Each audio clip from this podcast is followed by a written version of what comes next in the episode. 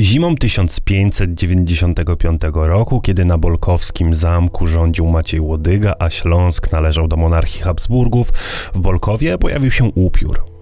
Wkradał się ten wampir nocą do zamkniętych izb. Podczas snu dusił ludzi i krwi nieco usączył z ich karku.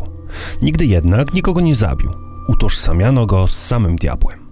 W mieście nastał czas strachu. Bały się zwłaszcza dziewczęta, bowiem upiór szczególnie je sobie upodobał.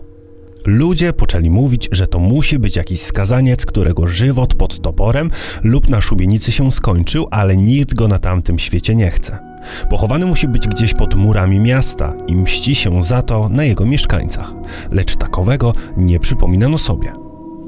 Jeden z ojców, mający córkę, udał się na zamek, by swoje obawy o jej los przedstawić Maciejowi Łodydze, który za pogromcę sił nieczystych uchodził.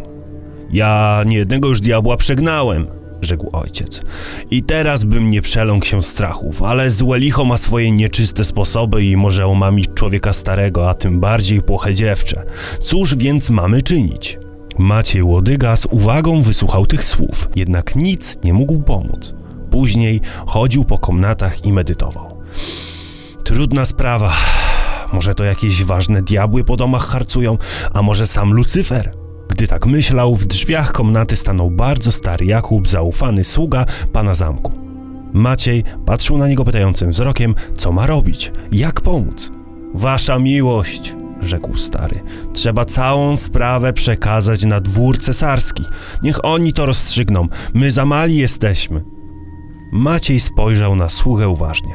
Słusznie mówicie, powiedział po chwili.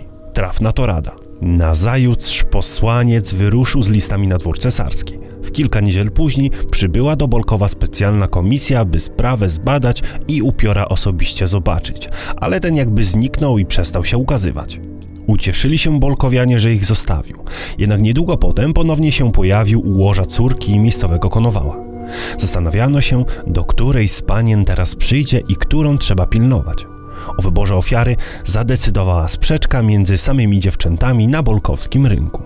Wstyd! Wstyd! wołała na rówieśniczki Magdalena, córka płatnerza Balcera. Boicie się upiora jak dzieci.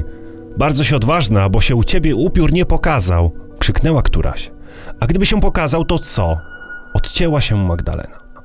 Widział i słyszał to jeden z członków komisji cesarskiej o nazwisku Buckow. Kto zacz owa dziewka? Przez jej hardość upiór ją wybierze. Jej trzeba strzec. Tak zapadła decyzja o pilnowaniu łoża Magdaleny. Ta wzbraniała się przymusowej asysty przy łożu, lecz zganiona przez ojca i członków komisji w końcu przystała na tę dziwną wartę. Upiór jednak jak na złość się nie pokazał. Przycichł na parę dni i zaczaił się, by niespodziewanie pojawić się którejś nocy. Siedzący przy łożu Magdaleny zobaczyli nagle dziwną i obrzydliwą postać, która zbliżyła się do dziewczyny i poczęła ją dusić. Upiór! Upiór w imię ojca i syna! Wrzasnęli będący w sypialni ludzie. Zakotłowało się w izbie. Wszyscy wzięli nogi za pas i zanim się Buckow postrzegł, został sam na sam z upiorem. Nie tracił odwagi jednak i odważnie wyciągnął rękę z lichtarzem, chcąc pomóc dziewczynie, przypalając zjawę, lecz natychmiast cofnął się z przestrachem, bo upiór spojrzał nań pustymi oczodołami. Opanował jednak strach i spytał mocnym głosem: W imię, w imię Jezusa Chrystusa, kim jesteś i czego chcesz? Nie usłyszał jednak odpowiedzi, bowiem w tej chwili począł bić zegar na wieży ratusza i zjawa zniknęła. Buckow zdążył tylko zauważyć, że to była kobieta. To swoje spostrzeżenie przekazał mieszkańcom.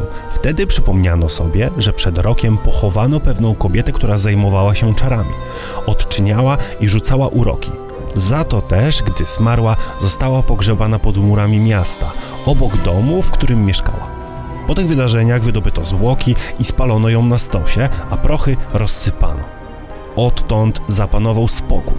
Upiór nie pokazał się więcej. A Maciej Łodyga, przechadzając się po krużgankach zamkowych, od tego czasu czuł satysfakcję, że pomógł mieszkańcom Bolkowa w trudnej dla nich chwili. Nikt jednak nie zagwarantuje, że zjawa do Bolkowa nie wróci. Niech tylko któraś z dziewcząt na bolkowskim rynku spróbuje naśmiewać się z upiorów, wampirów i zjaw, a wtedy